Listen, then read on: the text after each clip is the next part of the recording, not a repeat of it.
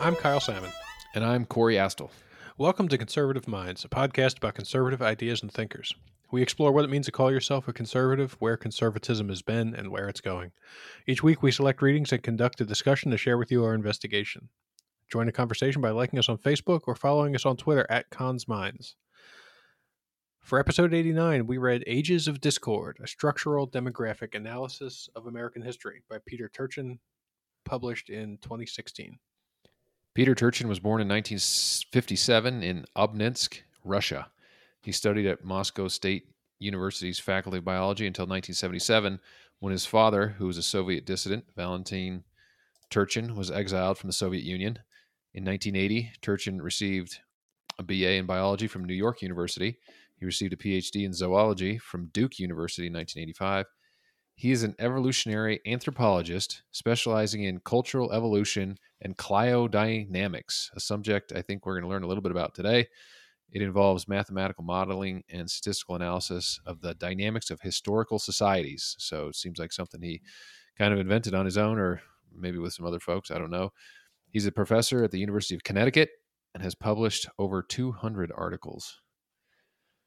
So he says, uh, this analysis by my colleagues and me of historical states shows that complex, large scale human societies tend to go through cycles of alternating, he calls integrative and disintegrative phases.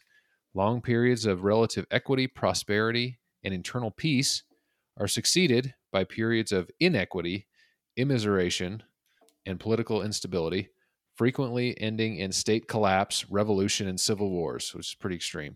Each of the secular phases unfolds over several human gener- generations. The typical period of the overall secular cycle is around two centuries. Although there is a lot of variability depending on the type of society in question, he says, starting conditions and chance events. So it's not quite 200 years each. His goal, he says, is to present in this book the best current understanding of why political violence in states waxes and wanes in long cycles and to show basically that there it does wax and wane in long cycles. This understanding, he says, is encapsulated in what has become known as structural demographic theory. I've never heard of this, and I assume this is kind of his idea. Structural demographic theory says that rap among other things that rapid expansion of population results in elite overproduction maybe some of us have heard this before this is a really fascinating concept we're going to talk about today that's uh, an increased number of aspirants for the limited supply of elite positions in the society. A favorable economic conjecture for the employers enables large numbers of intelligent, hardworking, or simply lucky workers to accumulate wealth and then attempt to translate it into social status. As a result, upward mobility into the ranks of the elites will greatly surpass downward mobility. That means there's just too many. We have too many elites. You know, in in in our case today, and we'll talk about this a little bit later, but we just have too many people who are educated. We're going to talk about law schools and medical schools. But we have too many people who are overeducated entering into the elite class, but there's just not enough room for them. Basically, this theory, structural demographic theory, tells us there's only there's a limited amount of space for elites, and once you kind of go past that, then there starts to be uh, dissent in uh, among the uh, factions among elites, and that's you know one of the major reasons that we have these uh, these cycles of political instability and and uh, violence sometimes. Yeah, I think that elite uh, overproduction was probably the most interesting piece. He talks about a lot of different factors, and and there's if you get the book, there's a lot of graphs, there's a lot of formulas, but the elite overproduction piece of it, I think, is something that it makes sense um, because he talks about you know there at times when there's not elite overproduction, you have sort of a consolidated elite like we had um, maybe in the 50s and 60s before or in the 40s and 30s even before like the fast expansion of you know the the top colleges and and increasing access for people of different groups when it was sort of just the the, the descendants of colonial Americans and maybe a few others that it's sort of consolidated into a true upper class. And he he doesn't there's not really a lot of judgment in this book. He's really it's it's pretty clinical. So I you don't get a great impression of what he thinks, except to the extent that it affects stability versus instability. But he does mention, of course, that that consolidation at the top that that we saw in the period around World War II was a an exclusionary consolidation. It wasn't one that was really that allowed openness, allowed people to rise up to the elites that often. But what it did do is that even when there were two parties, the people at the top, the people running things, all knew each other, eh, or at least knew of each other, knew of the same sort of customs, same sort of traditions, and that's why when you when sometimes you hear people today talk about how the two parties used to overlap a lot more and there were liberal Republicans and conservative Democrats, and it wasn't all this. It was more collegiality, especially in the in Congress. And I think that was true, and I think this is one explanation for that. It's mm-hmm. that it was there was a limited upper class in America that even when you crossed party lines, you were looking at the same sort of folks, the same clubs, the same schools, and the same professions. As we opened up those clubs and professions and schools and and elite status itself, which has been generally a good thing, you know, allowing people who weren't from you know fancy backgrounds to rise up on account of their merit. It's happened so quickly, he's saying that now there are in groups and out groups among the elites, and it makes the the political fight much more intense. And I think we see that every time a presidential administration changes, you know, it's about throwing these guys out, getting these guys in. Right. And there, there's, it used to be the case. I there, there'd always be. It seemed like there was always at least one person in the president's cabinet who was of the other party, and that I think for the second time in a row hasn't happened. When we were younger, it was often the case, though. A lot of uh, in our lifetime, a lot of Democrats' defense secretaries were Republicans or ex-Republicans. That way they could say, look, look, we're, we're serious on national security. We even have a Republican in the Defense Department. Mm-hmm. And then Bush had, I think, uh, Norman Mineta at transportation, maybe same sort of thing. You know, it was like reaching across and saying, you know, here's somebody on the other side who I can work with. I'm not just a pure partisan. And you don't get that anymore. I think because there are so many, like Lincoln said, there were too many hogs for the teats when uh, he was dealing with office seekers in his day. Because as soon as he became president back then, thousands of guys would descend on Washington saying, "Hey, you know, new party's in. I'm with you. Let you know, can I be a postmaster in this town?" And it it, it was a mess. Now you have that at a higher level, and it's uh, I, I Turchin would say it caught that conflict, that division among elites of there being too many people for the jobs causes uh, societal disruption. Yeah, super fascinating, and to me, it, it just was pretty compelling. And I think later we're going to talk about what evidence there is of elite overproduction, but but really quickly he says elite overproduction is due in large part to vigorous upward mobility from the ranks of commoners. You just described that. As a result, the ranks of elites are swelled with individuals coming from very different socioeconomic and educational backgrounds. So I think that's definitely what we're facing today, right? We're mm-hmm. we're we're very divided into uh, ethnic and skin color groups, and educational backgrounds. I mean, it's as you said, each president, as we as we switch sides, it used to be the case that you'd have a lot more people just kind of stick around. Where today it's kind of a wholesale like get them out. And what's been fascinating to me too is, you know, Biden ran as a as a moderate, you know, adult in the room, and he he's selected the for his government essentially the exact same people that Bernie Sanders would have picked or mm-hmm. Elizabeth Warren. It really makes no difference. Mm-hmm. It's basically their team is in. Trump Trump kind of broke that uh, that chain a little bit because there was a lot of Republicans that you know didn't want to go into the administration. But anyway, uh, very interesting. He, he in chapter three he talks about these. His, well, actually, for several chapters he talks about historical phases and and uh, Kyle, you said there's lots of math in this thing. There's lots of graphs, lots of Greek letters and, and equations. Kyle and I, we're lawyers. We don't do math. Not math I uh, I take his word for it. Although we did, frankly, a lot of page turning when we got into like pages and pages and pages of equations that um, make no sense at all to me. Okay, that said, uh, he had some really interesting. I mean, he was trying to apply it to history, uh, and look, I'll just say at the outset, I don't know if these equations have any like relationship to the real world. Uh, I'm always skeptical, frankly, of of math in in in political science. That said, mm. Uh, he he he came to a lot of really interesting conclusions as a result. So I think all these are worth talking about. All right. So his first historical phases, he says, The first phase from 1780 to 1830 was characterized by low immigration. Now, this factor is going to be very, very important immigration. It really comes to the top. So, between 1780 and 1830, low immigration, real wages tripled, and the relative wage more than doubled, while the American population enjoyed tall and increasing stature and life expectancy. So he his equations show that basically when times are good and people are getting along, they're also taller in America.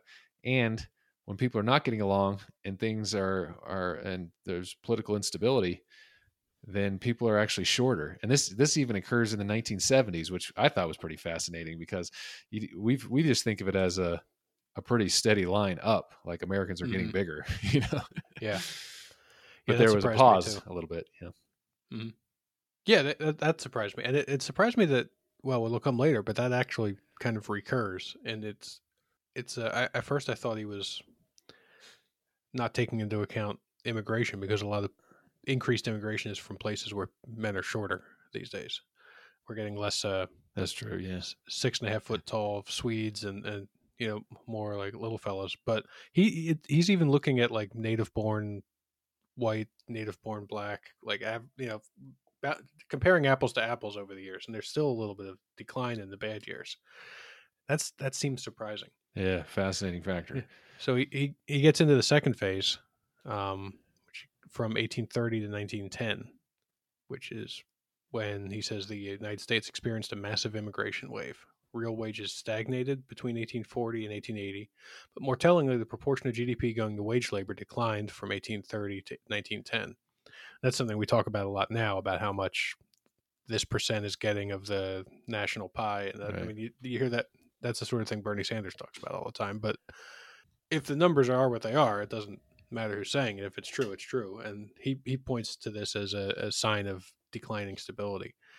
And this, again, he says during the second half of the 19th century, average stature and life expectancy declined, while age at first marriage increased. Again, that sort of just indicates people are not if your age age at first marriage increasing in those days was mostly, I, I believe, a, a, factor of people not being able to afford to go off on their own. Mm-hmm. People being sort of like, I can't even move out of my parents' house. How can I get married? You know, where today there are other factors involved in that. People are living alone and, and being single for longer for more social reasons. But in in 19th century America, that's a sign of that there's some group that's stagnating or even falling behind in ways you know and, that, and they're they're not marrying as young as their parents did because they can't either they can't buy a farm or they can't find a steady job or something like that and so he characterizes this whole second phase as sort of troubling period so third phase 1910 to 1960 this is the phase that you just were describing this is the kind of the golden era where congress worked they were friends they got along. It was LB, LBJ was master of the Senate, and uh, he he half the time was trying to pass a, a, Republican president Eisenhower's agenda. So you had a, a, time where there was liberal Republicans and conservative Democrats, and it was the parties were completely split. But there was just this uh, uh, amicable nature uh, in Congress, and I think a lot of times we attribute that just to the fact that uh, it was kind of post-war, and he's saying that's just that was just the phase, and it actually had started much earlier than World War II. Uh, and he says that period was characterized by declining immigration, especially after 1920 when they had some pretty strict laws. Real wages increased dramatically by a factor of three and a half. The average height and life expectancy also grew in a remarkable fashion, while the age of first marriage decreased, except during the 1930s, which is an also also a very interesting factor when when things are worse, your first marriage, you're usually younger. Um, well, it trends younger than than when things are going good. When it trends kind of older, which is you know kind of a fascinating. And you know, when it comes to not to dwell on this, but when it comes to like height, I, I, I swear I've read just dozens and dozens of times in newspapers they've saying that, eh, or sorry, life expectancy, not height, life expectancy that that life expectancy has been on a an upward trajectory every single year until like this past year during COVID, which, yep. you know, and he goes on to say basically that's not true. there's been times when it's up and times when it's down. You know, so very interesting. Yeah, so we get the the fourth phase, we're in now, starting in the '60s. eh, So another massive immigration wave. He he points out GDP share to workers declined, real wages stagnated, the same as it did in the second phase. Now he says the rate at which stature and life expectancy increased slowed down, and for some population segments even reversed. This is written in 2016. It started to reverse a little bit right after this book was written, which when I was reading this, that sort of to me looked like a proof of what he was saying. Yeah, Yeah, because I'm I was, I'm skeptical of this sort of thing too. I think that you can't put history on a graph. You can't put politics on a graph. People are people, and, and events happen. I mean, there was no there was nothing on the graph for COVID. You know that or there was nothing on the graph for 9/11. You know these were exogenous factors that affected our politics, affected our national stability, and and all these other things that you couldn't just predict by trends that were happening up to that point. And yet you have this sort of meta trend that he's talking about here, and it it that the evidence bears it out. Uh, 2017, we it says uh, I'm looking at some of the figures now. There was a 0.03 decline in life expectancy, and if you look at the graph, it is straight up from the 50s.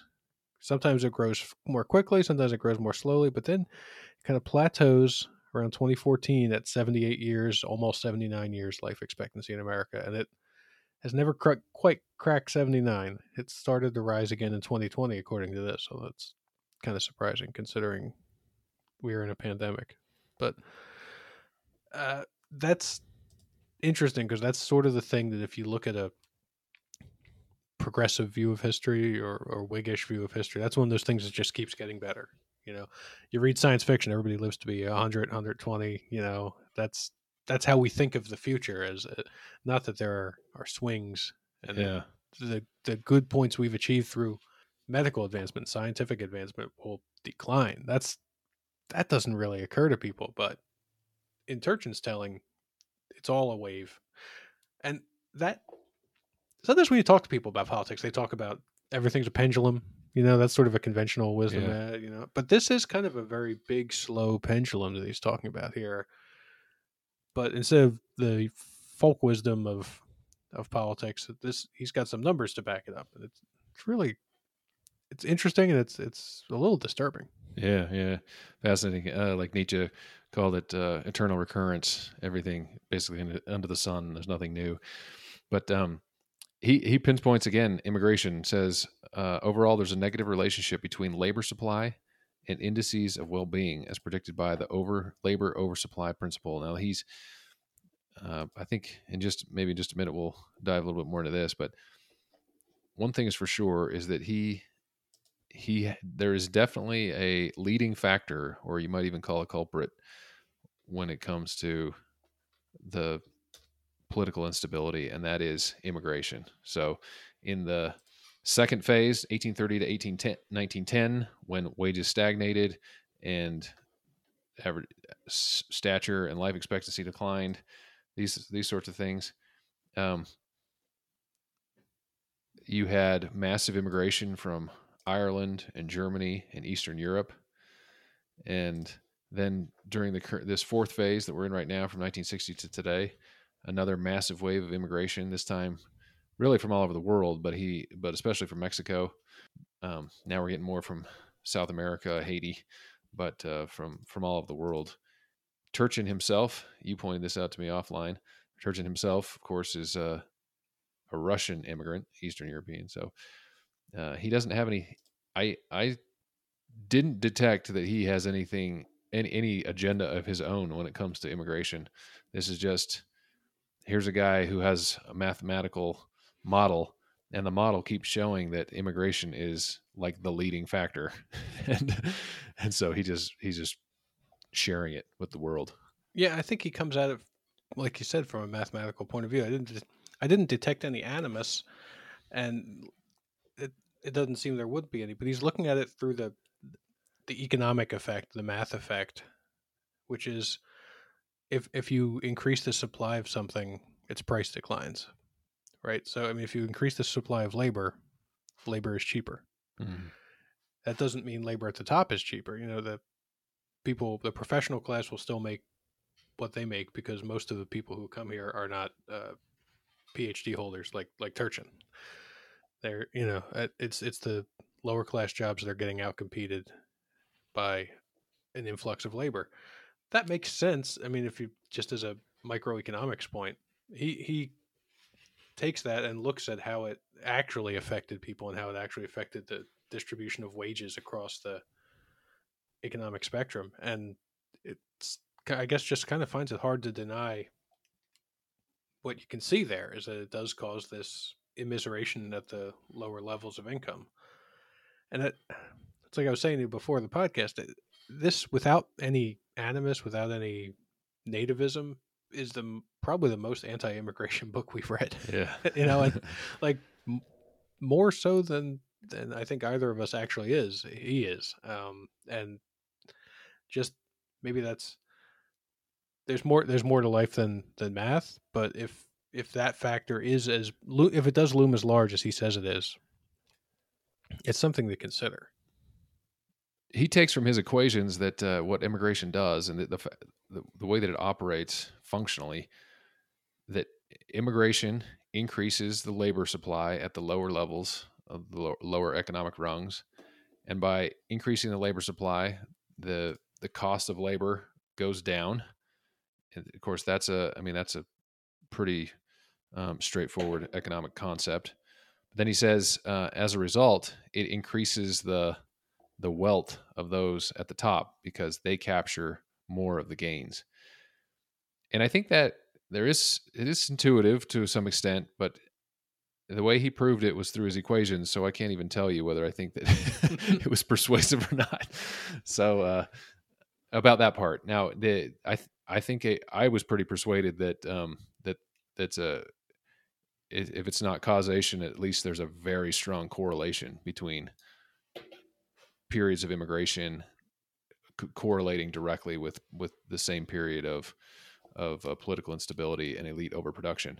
But whether whether this other factor is is is the cause, in other words, like immigration itself increases the labor supply, which which uh, sh- um, transfers the even more of the wealth to the elite class, and that that factor generates uh, is is a huge contributing factor in generating too many elites, and so therefore we have um, you know there's several he has several reasons, but this is one of the major reasons for elite overproduction is that there's too much money at the elite level. Basically, like there's too much too much capital being captured by the elites, and so there's too many of them to you know, there's, there's, too much to go around. And so there's too many of them.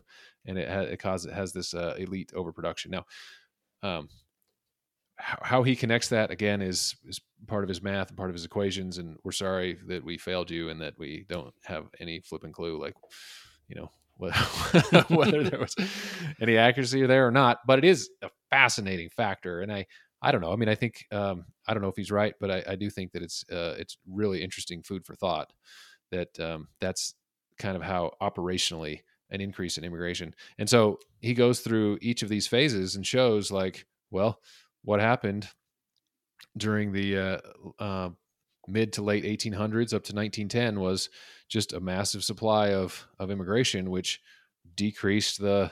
I mean that. I mean it lined up with the Gilded Age, right? And mm-hmm. and he'll say that uh, you know more or less the Gilded Age we had really inexpensive labor because there were so many uh, so many immigrants and not until like the 1920s when we had really strong really strict uh, immigration laws it started to really slow that down did america start to change and, and turn that corner and today obviously we have just massive massive immigration and most of it illegal um, hmm.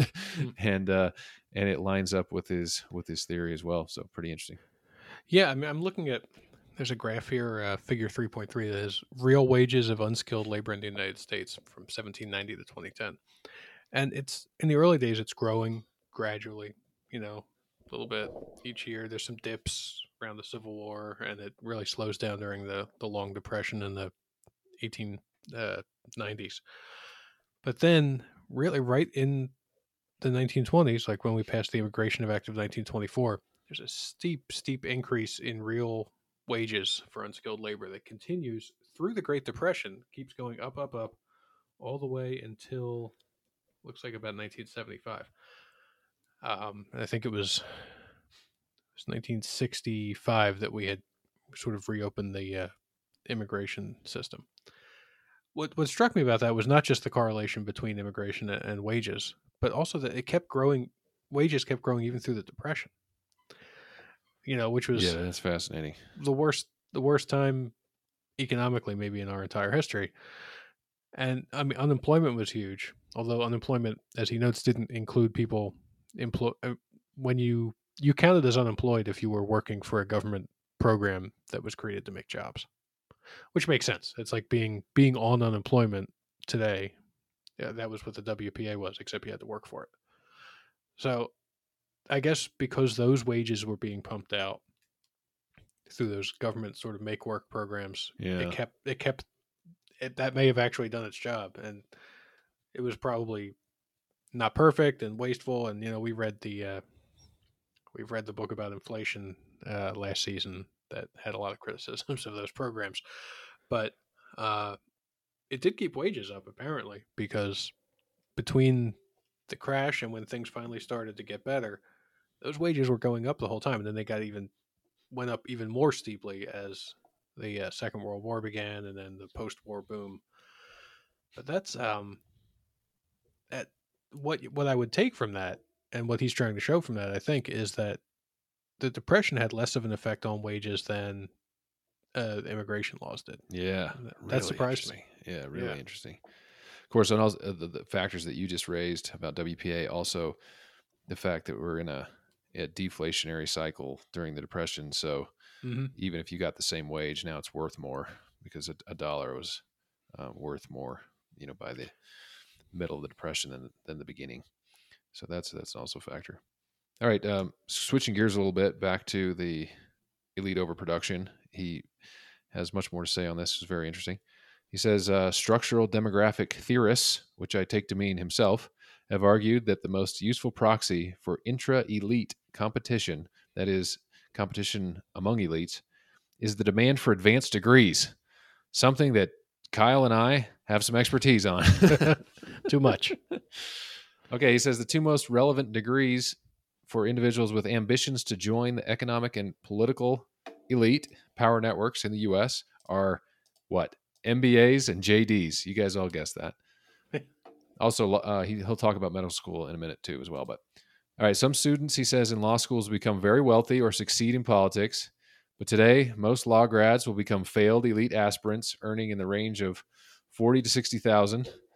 There are two and a half times more lawyers today than there were four and a half years ago.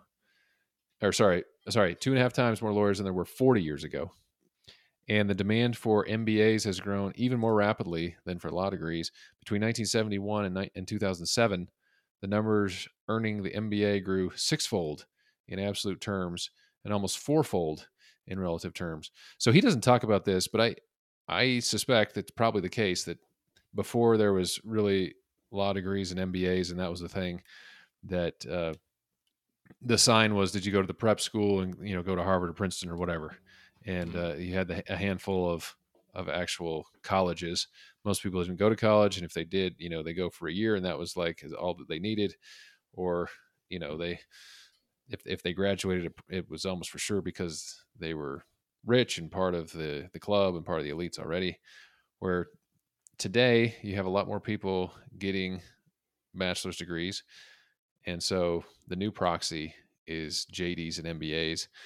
He has he has a long conversation which I found fascinating, but maybe maybe the folks listening wouldn't. But you know the uh, the demand for for law school graduates, what's changed is he has these fascinating graphs where you essentially like if you graduated from law school, you you more or less made the same type of money, or there is you know there's maybe a, a, a normal bell curve or something, but then over time it started to split into humps where you had a lot of people making um, not too much, and then uh, and then other and then the other half kind of making a making a good living, where it's come to today, especially in the aftermath of the Great Recession of 2009 the starting salary for for JD um, graduates when we graduated, you know, 12 years ago or whatever, was 160,000. And it's basically like if you went to one of the elite law schools,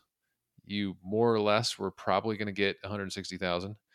And if you went to a school that was outside the top 30, you pretty much were going to be lucky to get uh, get you know a really good um, large law firm job. There just weren't going to be very many large law firm jobs for you. So 160 really wasn't for most people uh, attainable.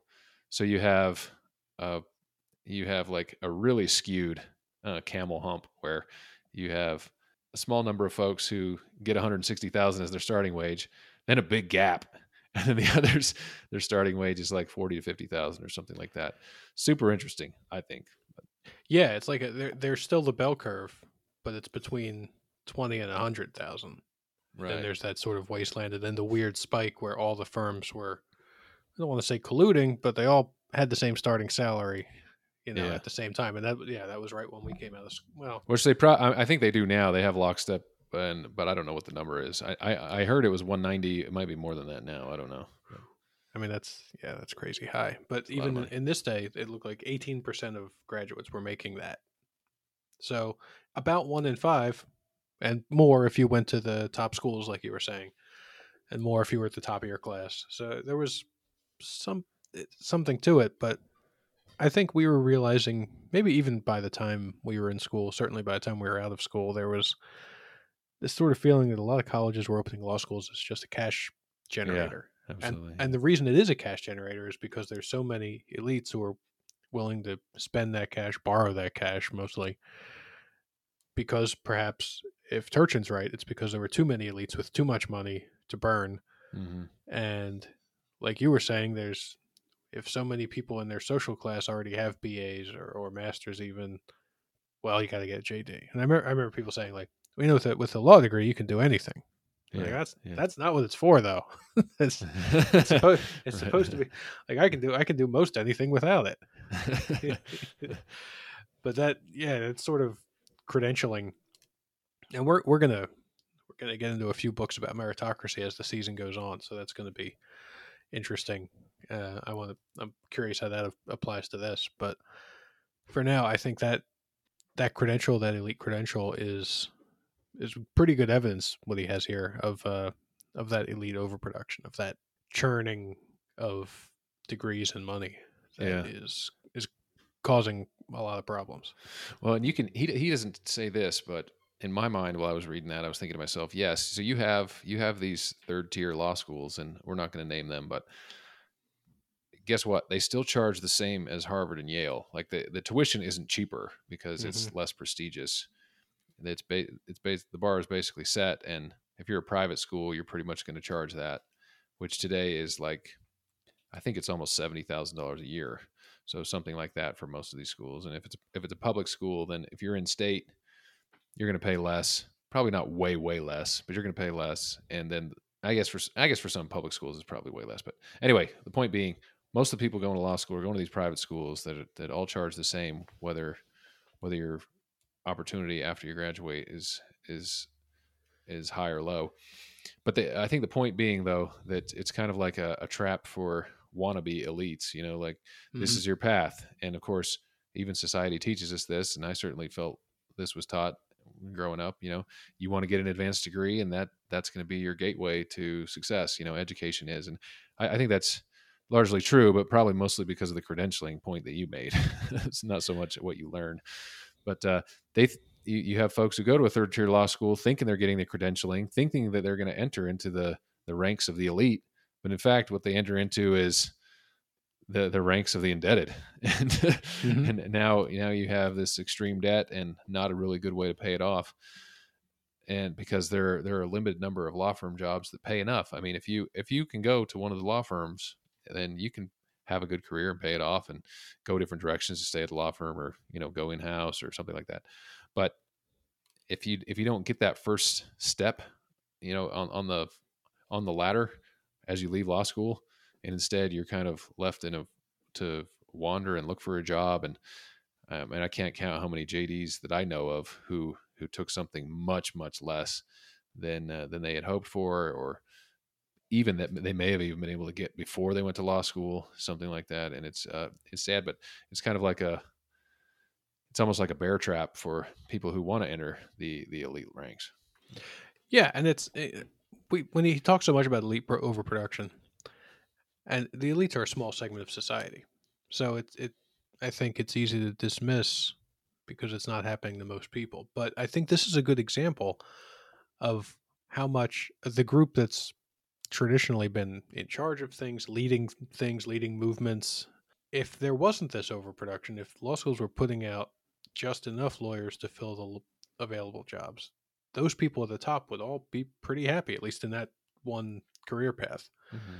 And some people are always unhappy, you know, et cetera. But the, the, mostly you'd be happy with your career choice, at least, um, at least financially. When you have this, when you have people, if you borrow 70 and you come out and you're making 40, you're in a tight spot. You know, you're, you're, make, you're, you're doing worse than if you hadn't gone. Yeah. Yeah. And that's, and, and your, but your expectations were much higher. And you're also educated and in a position to raise more hell about it. You know, when you when we talk when we read Martin Gurri's book, so many of the people who were in the streets were middle class people. There wasn't right, right. It wasn't exactly. people who were starving. It wasn't refugees or or people who were you know abused in, in war and things. It was there's a lot of middle class people who are unsatisfied with their lot in life. This is part of it, and this is why somebody like Elizabeth Warren could promise you know student loan uh, repayments upper middle class welfare, which seems insane to people who never took out those loans or who had paid them off. Yeah. Or it even seemed insane to some of us who are still paying our loans. But it's it it definitely speaks to a very specific and probably overrepresented in Washington segment of the population that is really just felt like they got sold a bill of goods. And that's a good example of what elite overproduction does. Yeah. And so I, I thought this graph was useful. This discussion he made about it was useful in, in saying it's not just that there are too many people jostling for government jobs because it's not just about that. That's in some of the older examples he gives of Roman Empire and, and the, you know, French kingdoms and things. That, that was what it was about. It was about jobs at court, jobs, you know, working for the emperor in different ways. But that's not that's not it here. And when I first started reading it, when he was using some of the older examples as an introduction, I thought, well, this is a free market though. There's you don't have to have elite jobs. You can this is people can go out and start companies. People can get into business or you know, academia. There's a lot of different career paths. But I think what he's saying is they're all over overfilled. You know, the the legal one was a good example, but he, I think he's suggesting that similar overproduction is happening in all the different elite fields. Yeah. I know that's true with MBAs. Everybody's I've met so many people who have MBAs and most of them don't even know why they got it. because they wanted to improve their job prospects and you know into the elite and so forth. But I mean, he's yeah. To your point, he says the cost of getting elected to the House of Representatives has more than doubled in inflation-adjusted dollars between 1980 mm-hmm. and 2012. Between 2010 or t- sorry 2000 and 2010, the number of contenders for the House grew by 54 percent and the Senate by 61 percent. So even then, then he talks about medical schools. We have way more medical graduates now than we have internships, and I've seen people not get uh, not get matched hmm. because there's there's just not enough jobs to go around. So yeah, it's like it's we he uses the a JD and MBA as the as the top proxy, but you have multiple fields where it just shows that there's there's too many there's too many competing, and it's late here, but I think it's worth saying um, when he talks about he talks about the progressive era, and uh, and says that one of the one of the differences that was happening is in the 1920s we just talked about there were stricter immigration laws put in place.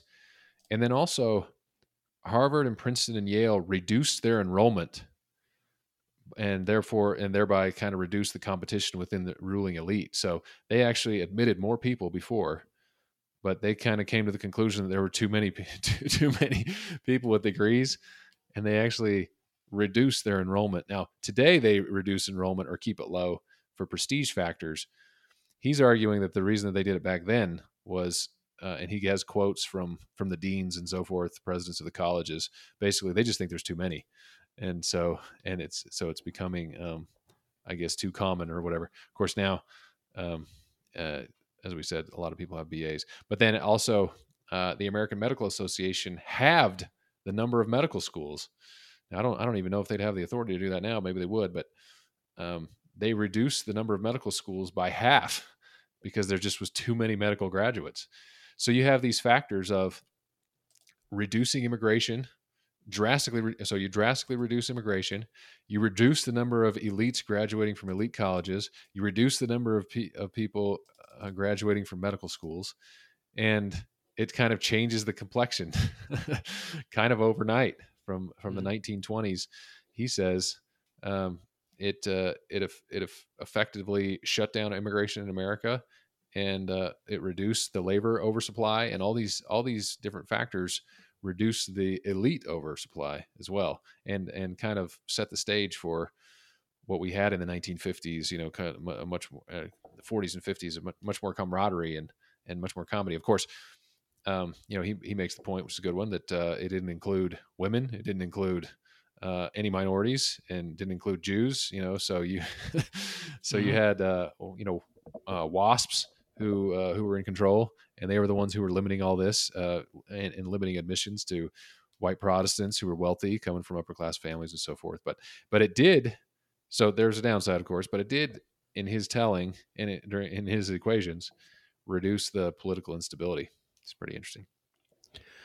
So what? So what he takes from all this, and it, he maps all these different trends of stability and instability, and kind of puts it together, and uh, they all follow each other roughly, and and he comes up with this high points and low points where it's stability and and accord is going up, up, up to the 1820s, and it drops for excuse me, instability is going up until the 1820s, and then it comes down, and it goes back up, and, and as these things, as stability drops, the these other the sort of political stress index he calls it, which is sort of your your danger factor, shoots up and it it goes up a lot more rapidly once it starts going. It seems it, the way he describes it as something that feeds on itself. So there's not a lot of political stress in the early republic up until around 1840, 1845, and then it goes straight up until we get that civil war 20 years later.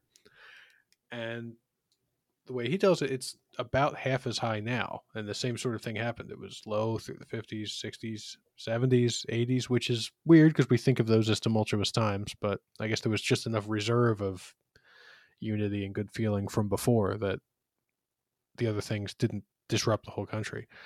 Now he sees it going up, up, up again. And what would that mean? I mean, would it mean a lot of people talk civil war? I feel like it's all hot air, but there's certainly a lot more discomfort with each other, a lot more anger, a lot more just really us and them feeling in the streets, in, in online, and even increasingly in real life. You hear people. I, I I grew up in a neighborhood that was about half Republican, half Democrat, and you didn't hear people breaking friendships over a presidential election back then. Yeah, you know, like eh, it was just no, I mean when I first started in politics, I I remember getting the uh, I was a committee man that got the voter rolls and was like giving out our literature and you know telling reminding people to get to vote. So I I could see who on the street was Republican, Democrat, Independent, and they you know you had friends in both groups. You had you know families that were divided even within the family. No big deal. You don't feel that now. I mean, you, you see so many people. Oh, my, this guy voted for Trump, or this guy voting against Trump. Well, I I can't talk to him. He's an idiot. You know, that's that's I think what Turchin's trying to capture, and he does it with a lot more math than that sort of just vague feelings I yeah. just expressed. But he thinks we're heading for a cliff, heading for an explosion, and while it might not take the same shape as it did when it was the blue and the gray, uh, it's certainly nothing good. Yeah, he leaves us with a big cliffhanger because he says we're on our way up, and of course, a lot of these factors, a ton of immigration, elite overproduction, I mean, I think that's what the 99% was. I think, I think some of this primal scream on on the right uh, and Trump's rise has to do with folks who are looking at the elites and are just mad as hell about where elites have taken them and and so forth. But Turchin, he says we're headed towards that. And actually, he, he has this line. This was in 2016. Don't forget. Mm. He has this line where he says during periods of ins- political instability, is that's when that's when most often you have pandemics. I was like, wow, that's a prediction. uh, that that landed um, because we with, with COVID and so forth. He, in 2016, there's no such thing as COVID. He had no idea, so that was interesting. But he says we're on our way up, but it's kind of a cliffhanger because I was waiting for him to say, and this is how it's going to turn back down. But he doesn't. He just basically says, "Yep, it's heading back up." Uh, political instability because all these factors are moving in that direction. And I mean, I think what he's what he's implying, his entire book, I think his entire thesis is to say we're going to keep moving into the in the direction of political instability until unless and until we reduce immigration and we reduce elite oversupply and you know the, the supply of elites. And i'm not quite sure how you do that especially in this day and age where where what we're trying to do is uh, have d- to guarantee equity of outcome you know Mm. we everybody has to be equally elite otherwise it's it, the society is a is a racist uh you know failure or whatever. So anyway kind of a cliffhanger. He, he doesn't say one way or the other. He just kind of ends it saying like yep we're moving towards political instability. Have a good one. You know that was before trump right? I mean trump was Yeah. in was running but i presumably he wrote this book uh, long before trump was was a serious wa- was viewed as a serious candidate or whatever so Yeah, I mean, with the hindsight of the past five years, it looks pretty prescient. All right, I think we're way late. That's it. That's Turchin. Catch us next time.